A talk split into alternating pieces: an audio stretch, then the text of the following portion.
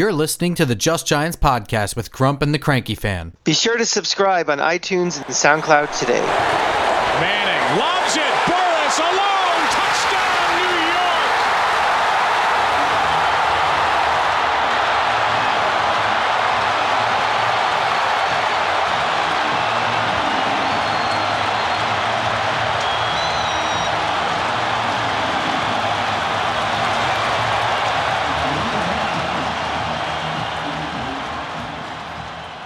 Welcome to season two of Just Giants with Grump and the Cranky Fan, the best damn podcast for the best damn football team. I'm your host, the Football Grump.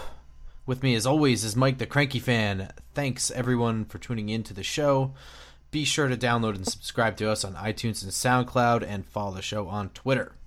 So, uh, Cranky Fan, this bright, cheery day marks the very beginning of the 2018 offseason, huh? Thank Christ, because I was not a happy person last night. You know, I'm sure you felt the same way that I did. That that Super Bowl was a no-win situation as a Giant fan and as a New Yorker, and you know, you having to deal with two hideous fan bases that you can't stand. And you know, I I made the gut call after soul searching that I was not rooting for New England. I was rooting against Philly. Uh, my logic and my rationale was I kind of liked I kind of like Philly being the losers. I kind of like the fact that we were the only team that beat this Patriot team in a Super Bowl. I kind of like the fact that the, the Eagles had no Super Bowls and hadn't won a championship since 1961. In spite of all the you know a lot of these things like CNN and you know showing the riots and stuff saying Eagles celebrate first NFL championship. That's not true. It's in the Super Bowl, but still, I kind of like the fact that you know they had that same thing that the the Cubs fan had and the Red Sox fan has. They're, they're just losers and they're never going to win. So, you know, mix all that in your gumbo pot, and I was begrudgingly rooting for New England, I guess. So when that game was over and just seeing exactly what I expected, you know, the the wretched hive of scum and villainy that we see that lives in you know, 90 miles to the south of us, seeing them, you know, you know, r- basically rioting, just kind of confirmed my belief that that's a, a fan base that I truly hate, and I'm not happy today. Yeah, if you saw if you saw sunrise on the horizon, what you actually saw was Philadelphia on fire. and you know what? Here here's my motto going into the 2018 season is if the Giants win the Super Bowl this year, let's burn Philly again. Let's just go there and riot. Fine with me, man. yeah. Um yeah, I know. I'm right there with you. Uh fuck Philadelphia. I I don't you know I, I understand the uh, the New York Boston thing for most other sports. For football, you know, not being a Jet fan makes it a little less, you know, I, I don't know, contentious, especially since you know around my area, the Patriot fans around here are not really obnoxious. Uh, you know, and I I know how it is in Boston, so. I, I know what it's like. So for but but it's a complete flip side for the Philly. I mean, you and I have been to those games. The Philly fans are just it's just rude. Like it's it's not fun anymore. It's not competitive. We're not bros rooting for our teams anymore. It's like you're hearing death threats in the crowd. Like, yeah, forget you basically, guys. Basically, what you saw was something that was pre-planned. I mean when you see celebrations in the street, they're supposed to be kind of spontaneous things. You're just so happy and you're celebrating. This was something that the average punk and thug that lives down there was planning. Like, yeah, we're going to overturn cars. We're going to climb up on poles. We're going to, you know, we're going to be the pricks everybody thinks that we are. Looting gas stations. Yeah. I mean, literally looting. It's this is sort of a side story, but I have accidentally stumbled into Montreal right after the Montreal Canadiens won the championship game to go to the Stanley Cup, and it was pandemonium. But what I saw there was, you know, drinking on the street, people running around with their shirts off.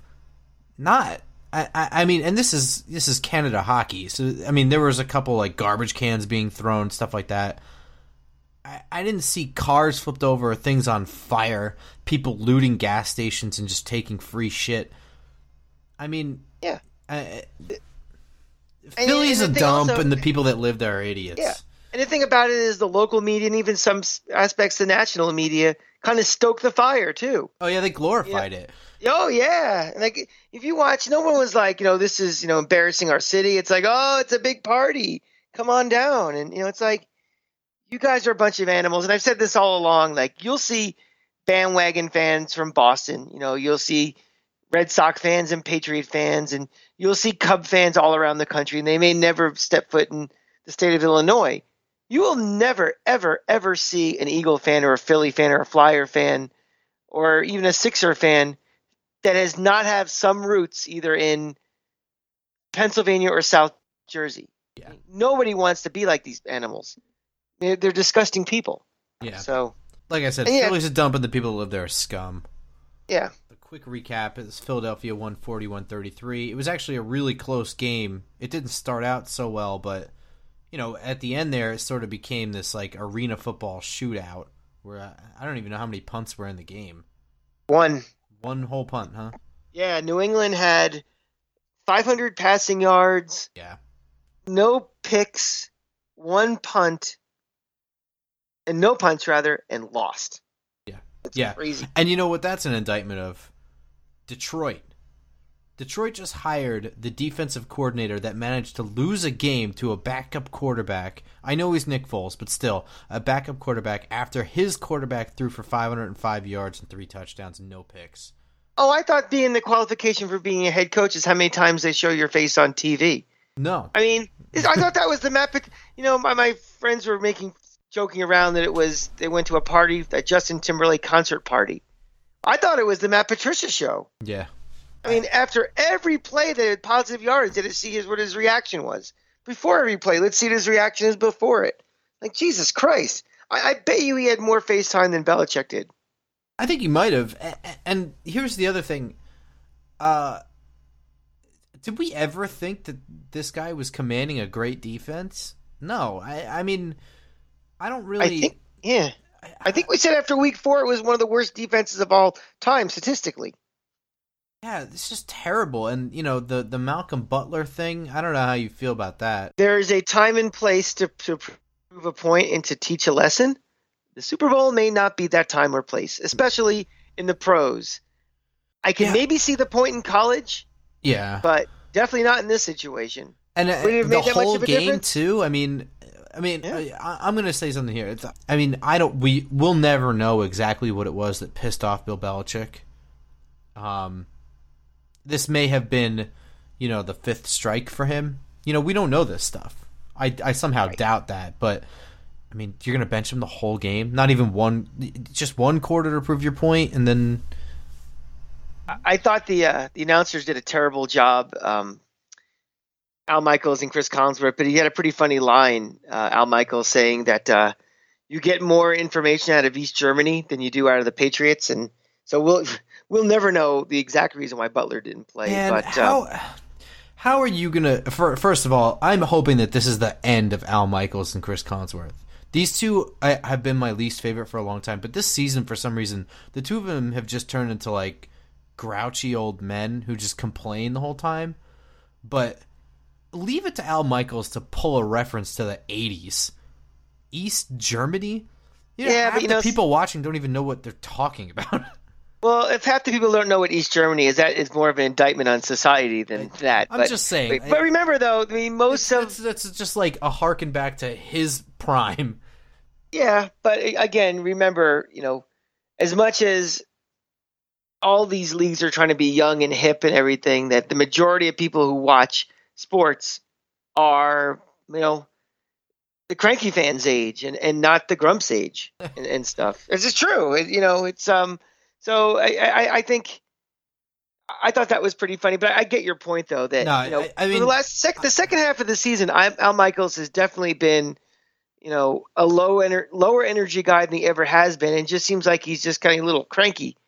Um, Collinsworth has become the cartoon character that everybody in his seat ultimately ends up being. Whether you're John Madden, whether you're uh, Jon Gruden, whether you're any of these guys, you know, Which you is- become a cartoon silly character because yourself. he's probably the best at what he does when he's not being a cartoon character. Right, right. Um, I'm I'm pretty disappointed Tom Brady can't catch. well, Gisele said if they had people, Tom can't catch the ball and throw it. So Yeah, yeah, apparently she's right. well, Bridget Moynahan thought that uh, Nick Foles had a good game, so that was probably probably the tweet of the night. I thought. yeah. Good one, man. oh man, uh, you know, I, I guess here, here's the one thing I, I think we really should talk about. It's football related from the Super Bowl. What is your stance on Zach Ertz's touchdown? To you, I mean, obviously it counts, and I'm not going to say that the game was lost on a bad call. You know, it's just it's a contentious call game to game. Every year we talk about this. In your eyes, did that look like a catch or or, or a To it's a- touchdown? To me, it's a catch and a touchdown. Okay, yeah, I was gonna say, I to me, he took three steps with the ball after he caught it and then dove to the end zone. To me, he's a runner. That wasn't even, you know, the the Dez Bryant like Right. didn't catch it thing. Those are all where he's he's puts like one foot down, then he fall. You know, people complain that like we don't know what a catch is anymore. Like it's a complete anomaly. Like we have a really good idea, and one or two plays a year. There are there are four basic items to football. The most when you boil football down, it comes down to four things: throw, catch, kick, and run. And if you can't define what one of those four things are, that the average layperson, like if I'm if you stick me in England and I don't know the first thing about soccer, I know you have to kick the ball with your feet. You can't use your hands and I can pretty much watch an entire soccer game and figure it out. If you can't tell me at this point what a catch is, because either the rules keep changing, they can't, you know, uh, translate what the rules are, and every catch in the end zone is a debate. That's a major problem for this league, and a lot of people are going to be turned off by that. Uh, the, the two biggest fears the NFL had, I think, happened in this game a play like that where people are scratching their head, well, what's a catch? What's not a catch? And when what's his name got knocked out and, you know, didn't want to call it a concussion, they called it a head injury. It's just like, are you kidding me? You know, these are these are the two biggest factors I think in the league. You know, forget the, the kneeling, that's all bullshit. That's that's not why people aren't watching football.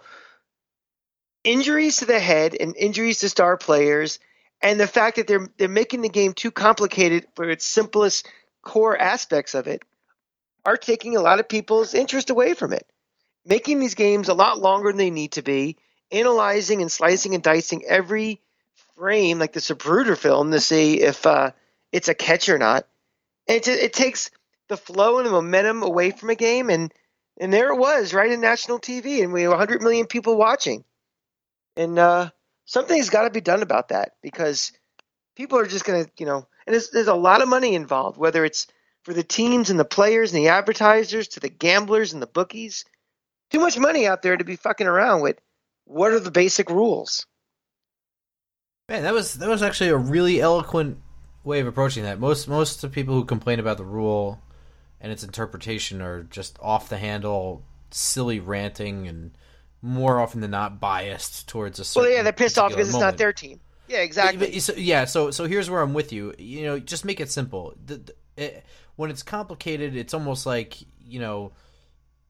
I, I understand that you want the call to be right and you want it to be fair, and I'm all for that. That's the purpose of replay is to be right. You know what I mean? But there's two different things. Yes. No, no, no. no. I- Being right or wrong versus yes or what is right or what is wrong. Yeah. And, and so here's the thing. To me, that's very clear. He caught the ball. He took three steps. He's a runner. That's it. He, it's a catch. And what, all, then at that point, all the ball has to do is cross the plane. Doesn't matter what happens afterwards. I- mm-hmm. It's that's pretty clear. To nitpick that and to Well, how, how about this? Let's let's let's do something else. Let's not change rules based on anecdotal situations. If something happens one time in one game, whether it's in August in a preseason game or the Super Bowl, stop changing the rules because well, in this one game, one time this happened. So let's tweak it this way. Oh, in this game, this one thing happened. Let's tweak it back. I mean, I would think the competition committee is studying years and years worth of data and how many times this situation happens and the consistency of the call, yes or no. But it seems like lately, you know, the, the rule keeps changing, the interpretation keeps changing because, well, this happened in the playoff game. High profile, yes, but anecdotal and not the norm where it's requiring rule changes. Yeah. Yeah, I mean, I don't really know that I have anything else to talk about the Super Bowl. Um, well, let's talk. Let's talk for a minute about the Eagles because okay. you know, I, I, this is not uh, just Jets. I really don't care about the Patriots and what their story is. Let's let's talk about the Eagles for a minute. Go for it. Um, Nick Foles. What do you do with him? Because Carson Wentz is not going to be ready for probably through the preseason. And we all know how basically the the first month of the regular season is now kind of a crapshoot because you know you don't have the normal you know off season workouts you used to, and you know you're not getting any rhythm or flow during preseason games. Um, what do you do with a guy like him? I mean, again, I, I just made a little rant about anecdotal evidence, but at some point, do you look at the three games he was really awful? or the three games he was fantastic in the playoffs against better competition. I'll even throw in the fact that he wasn't awful in the Giant game when he played in December at the Meadowlands. He looked pretty decent in that game too.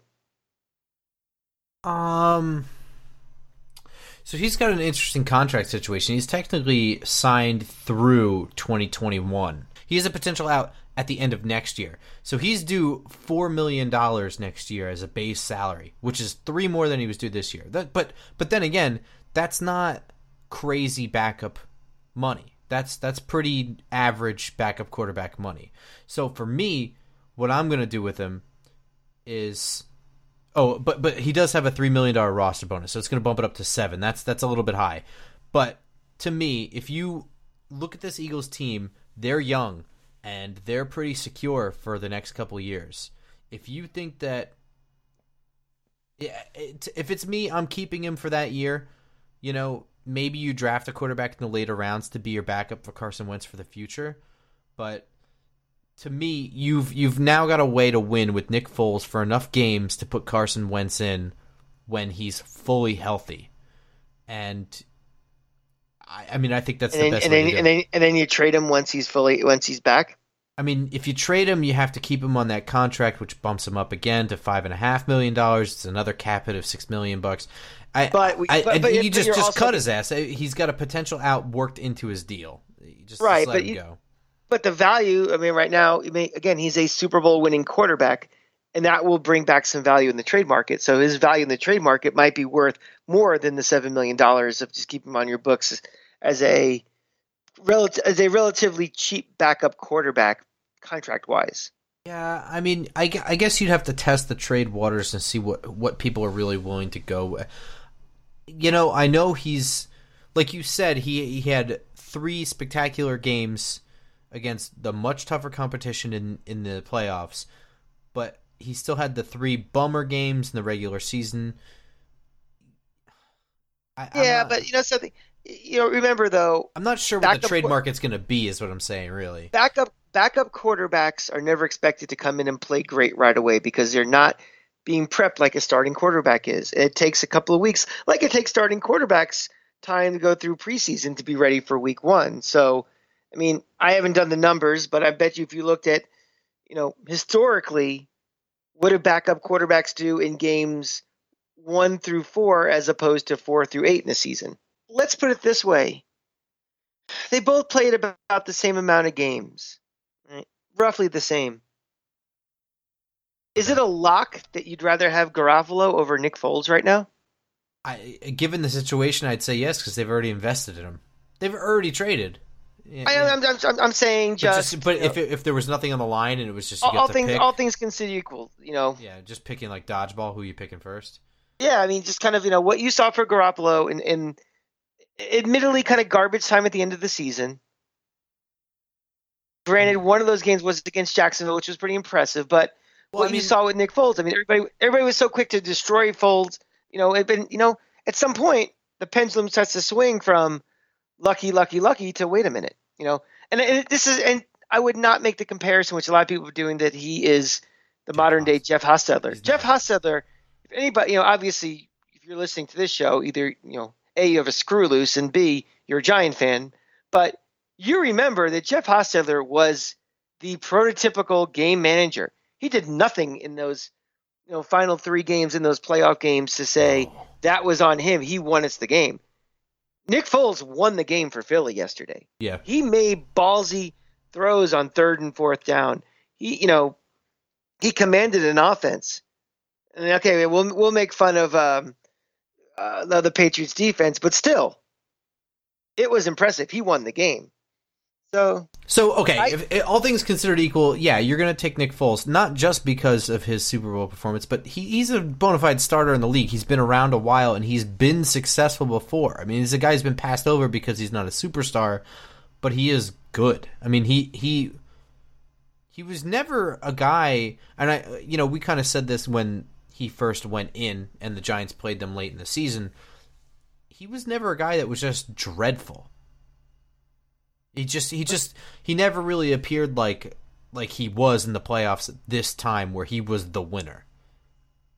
he was So- in that kind of like middle Middle fifteen, of, yeah. of, of starting quarterbacks in the NFL. I mean, there's a definite drop off from like 22 to 32 that are just you know guys that probably shouldn't even be in the league. that probably won't be in a couple of years, yeah. Yeah, he's a he's a he's a journeyman quarterback. He's a guy that's gonna But I he mean, might be in the league in nine, nine years from now on his fourth team.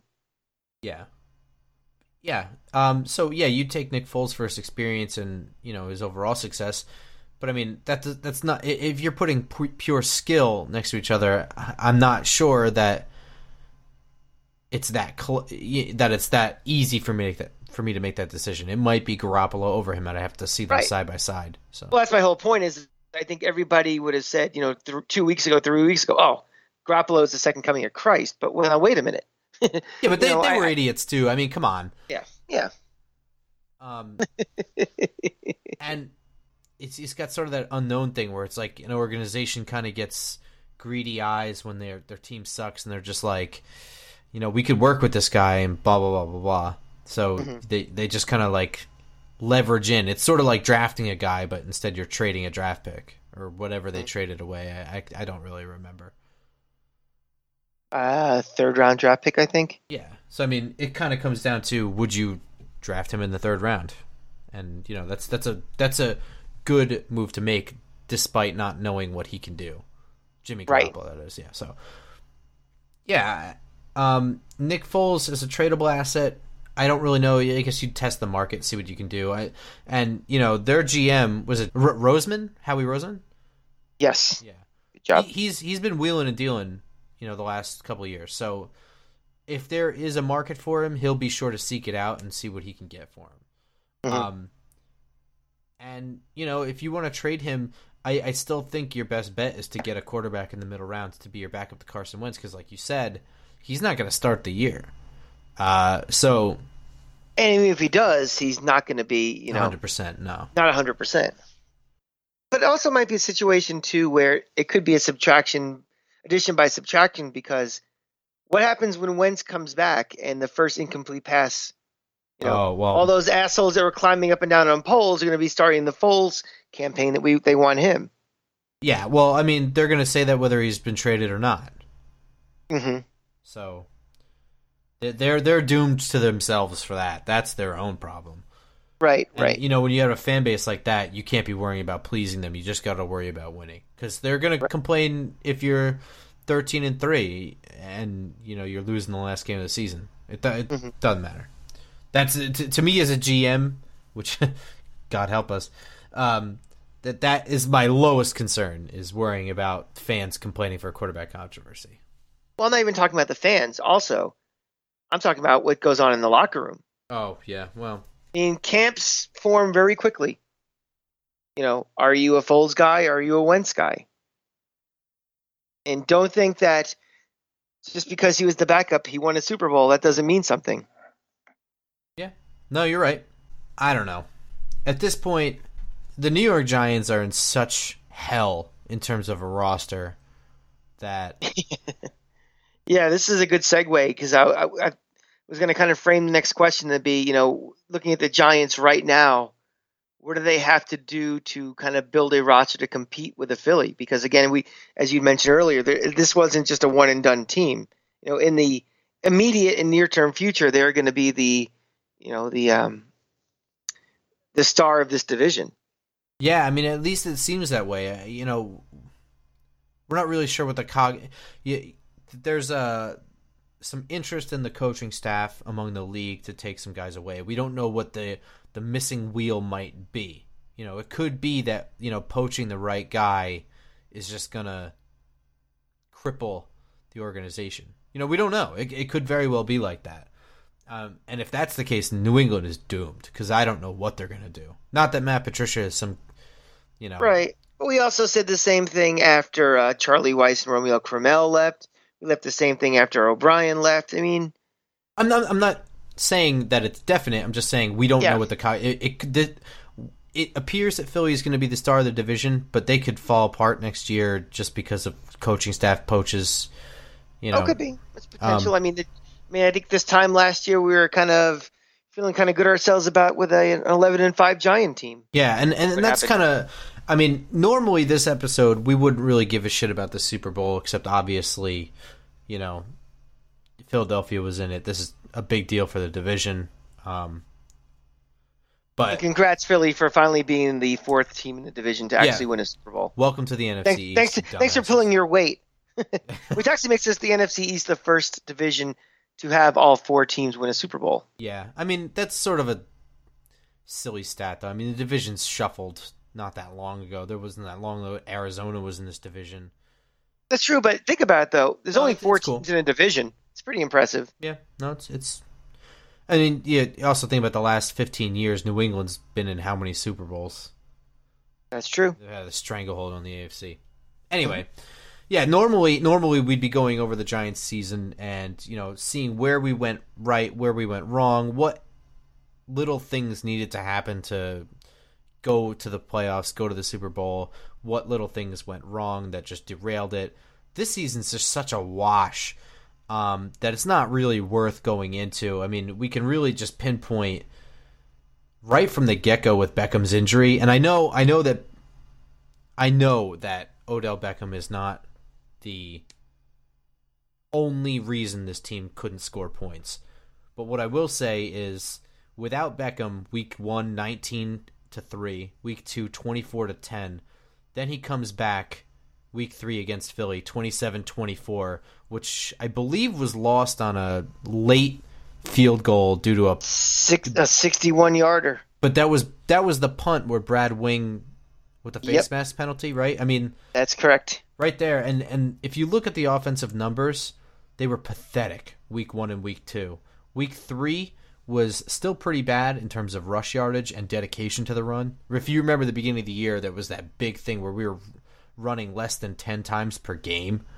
Right. Um, but once Beckham get back got added back in, he averaged what was going to be a touchdown per game. Now, just to put that in perspective, and I said this on Twitter too, a touchdown per game would have made, given him obviously 16 touchdowns in the regular season. That would make him the lead league leader in receiving touchdowns. That's an important addition to the offense. Sure. You really can't understate it. And then, you know, again, week four loss at Tampa Bay, 25 23. Again, stupid, stupid ending to that game. And then the Chargers game where he finally got hurt, 27 22. He had two touchdowns in that game. Um, I mean, the, the 2017 season for the Giants, there was two ways the season, two ways you can find it being over. I mean, I think when the, when Beckham went down in that San Diego game, that was basically this season is lost. I think that Rams game is when we decided that this organization is lost. Yes. And the reset button is there's one thing to write off. This is just a bad year, and you know we'll move on next year. But I, I think after that Rams game, and that was such a disgrace, and you know it when the mayors comment how embarrassed they are, where you know a, a half-empty stadium and a complete blowout with a no-show effort. You know, then there's going to be you know you can only say you know your patience is running low for so long before action has to be taken and and you know, we had the big blowout of the coaching staff and the general manager and everything so yeah i mean there's also one more and, and this is more um symbolic than anything, but the, the the third layer that that final bit was the benching of Eli against the Raiders. I mean, that was just Oh, yeah. and, and and it's not like a season loss thing. It was sort of this symbolic thing of like this organization is in disarray. There is just miscommunication everywhere from the top down, and it is the the upheaval has gone to the most stalwart part of this organization through general managers and head coaches and offensive coordinators and defensive coordinators. Eli was the one with the streak of you know consecutive starts. Not, and I'm not talking like that even matters. It's just the point that he was he was the piece. He was the the queen on the chessboard. You know, and then this this is how bad the season has gotten. We're gonna sit him like Do you have, What the do you hell? remember when you're dating some girl or something? You always feel like there's a test. Like you know, no, I'm serious. Now, follow me with this. And he's like, you know, hey, when she says, "Yeah, go out with your boys and go watch the Giant game or something," and it's really a test to be like, you know, is that the right answer? Yes or no? I kind of feel like the Geno Smith thing was a test with the uh, the Maras and the Tisches with uh, with McAdoo. Like, yeah, if you really feel the best interest is to have Eli sit and we can see what Geno Smith can do, go for it. And I think you know the wrong answer was applied, and I think that was the final straw to fire him. Man, the more if- I kind if- of look if- back on that, if if, if that's the case, I, I mean, a fuck that. I mean, put put yourself in the shoes of the test. Isn't that fucking ridiculous? Just it's ridiculous. But, say. but but think but think about for No, the no. last couple of years what I'm we also think. going to say B at week 13 they're giving him tests. He wasn't already gone at that point in their minds. Mm, well, I mean, they did have a public. Remember, the Maras are, are a group that when they make a public statement, it's kind of like their word.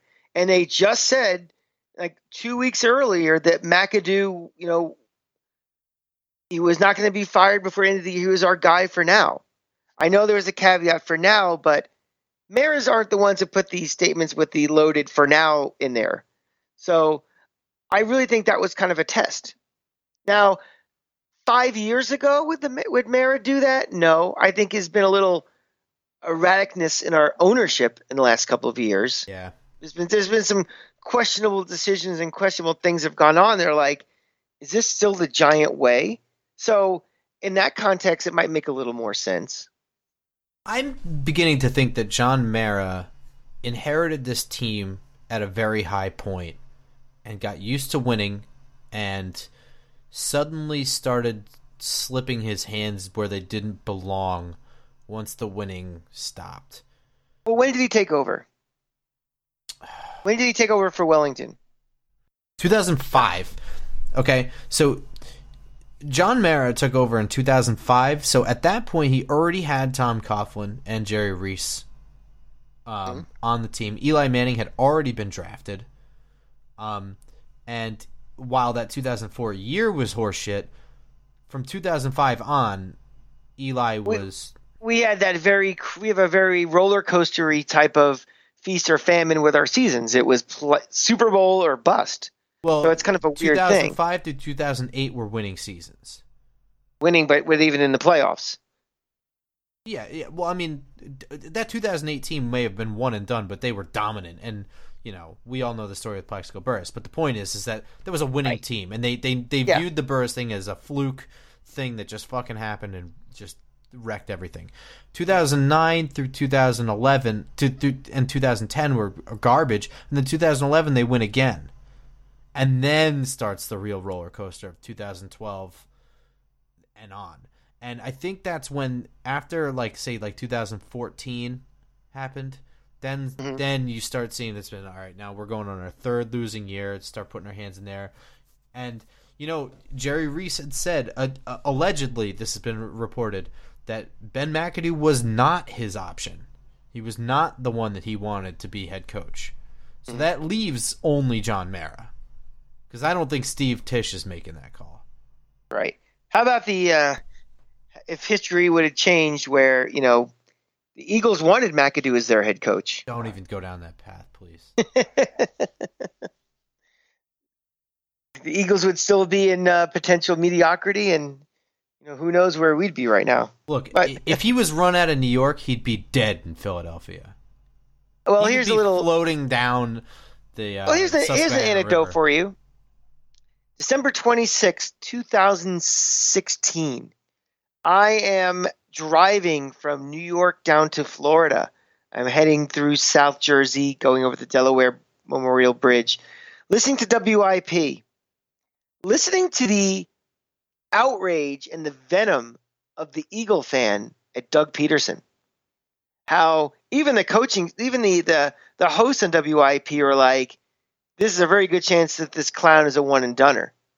They didn't like his play calling. They thought he was too aggressive until he wasn't aggressive. They didn't think he'd be the guy who can develop Carson Wentz. Blah blah blah blah blah.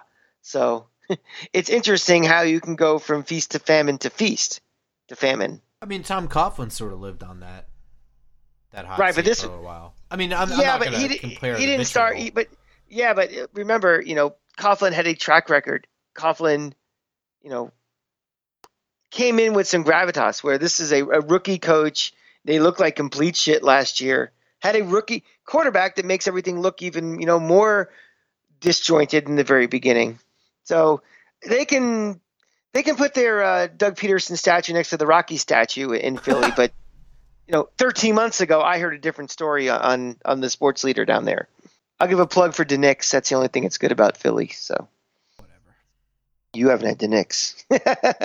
I no, I haven't. But you know what? If I have to go there to get it, I'll pass.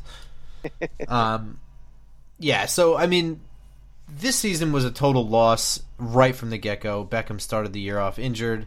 Um, you know, there were all sorts of problems in the locker room once things fell off the rails at zero and five. I mean, it was Well, this- really the season, season- was over at zero and five. I feel like the season was in big trouble when the, the chief thing we were talking about getting into the offseason was how they going to improve the offensive line. And head scratchingly, all they did was DJ Fluker, which I think we both start. kind of he didn't even play until Right. like week six or seven. And But even when- lo and even behold, we the running game happened. but even with the signing, we never thought he was going to be the, you know, insert into the starting lineup. We thought, okay, well, he'll be, you know, he'll provide some depth. We never thought he was going to be the man anywhere. So that was like kind of one of those, well, you know, that was what we thought was the biggest problem for the team was offensive line, and we really did nothing to address it. Why should we think this offensive line is going to be any better? Or this team will be any better. Exactly. Yeah. Well, we were we were at eleven and five with some flaws, but still. All right. So, like I said, normally we would have went through this game by game. We know that this season was just a disaster, and we know when it happened. We can pinpoint that. But you know, this is how this offseason is going to go. Uh, so next week we're going to kind of go through the state of the roster. So we're going to go over the offensive and defensive lines next week, and obviously anything that pops up, such as a coach signing or whatever, we can either go over if we think it's minor or if it deserves its whole episode. It'll get its whole episode. You guys will get a bonus. How awesome Yeah. is that? and we'll cover things like looking at the roster. You know, how many years these guys left on their ca- on their their contract. Yeah. Is it a tradable contract? Is, is it a cuttable contract? You know, how much baggage and how much of a, dead space will you we have on the cap after? So we'll look at all those type of things and Yeah, see where we go from there. Uh, as I had said a couple times, uh, this is going to be a long and interesting offseason because of the complete turnover. So nobody is safe. No one, depending, not even depending on the, the contract. People are they're- they're going to move. Uh, so. We're we're going to look at everything, and that's why we're breaking it down like this. So next week is going to be the O line and D line. Yeah, one advantage that we do have this offseason, I think we get extra OTA days and extra mini camp days because we have a new coaching staff. Yeah. or a new head coach. So that is something that will be a benefit to this team because Lord knows they need it. Yeah, for sure. In any case, be sure to follow us on Twitter um, for any uh, offensive coordinator hires. Hopefully, uh, I imagine that ha- happens this week. Um, but you can follow me at football underscore grump, and you can follow the show at, at Just Giants Pod. And as always, you can follow me at the Cranky Fan. We will be discussing on my companion podcast, Mark and the Cranky Fan, discussing National Signing Day this Wednesday. See where my Florida Gators, rising like the phoenix that they are from the ashes of SEC mediocrity, take that first step with signing day on Wednesday. So get my thoughts on signing day and all things Gators and Giants.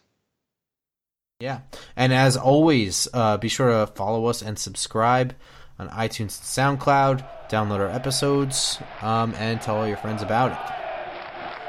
That's gonna do it for us this week. Let's go Giants. Go Giants.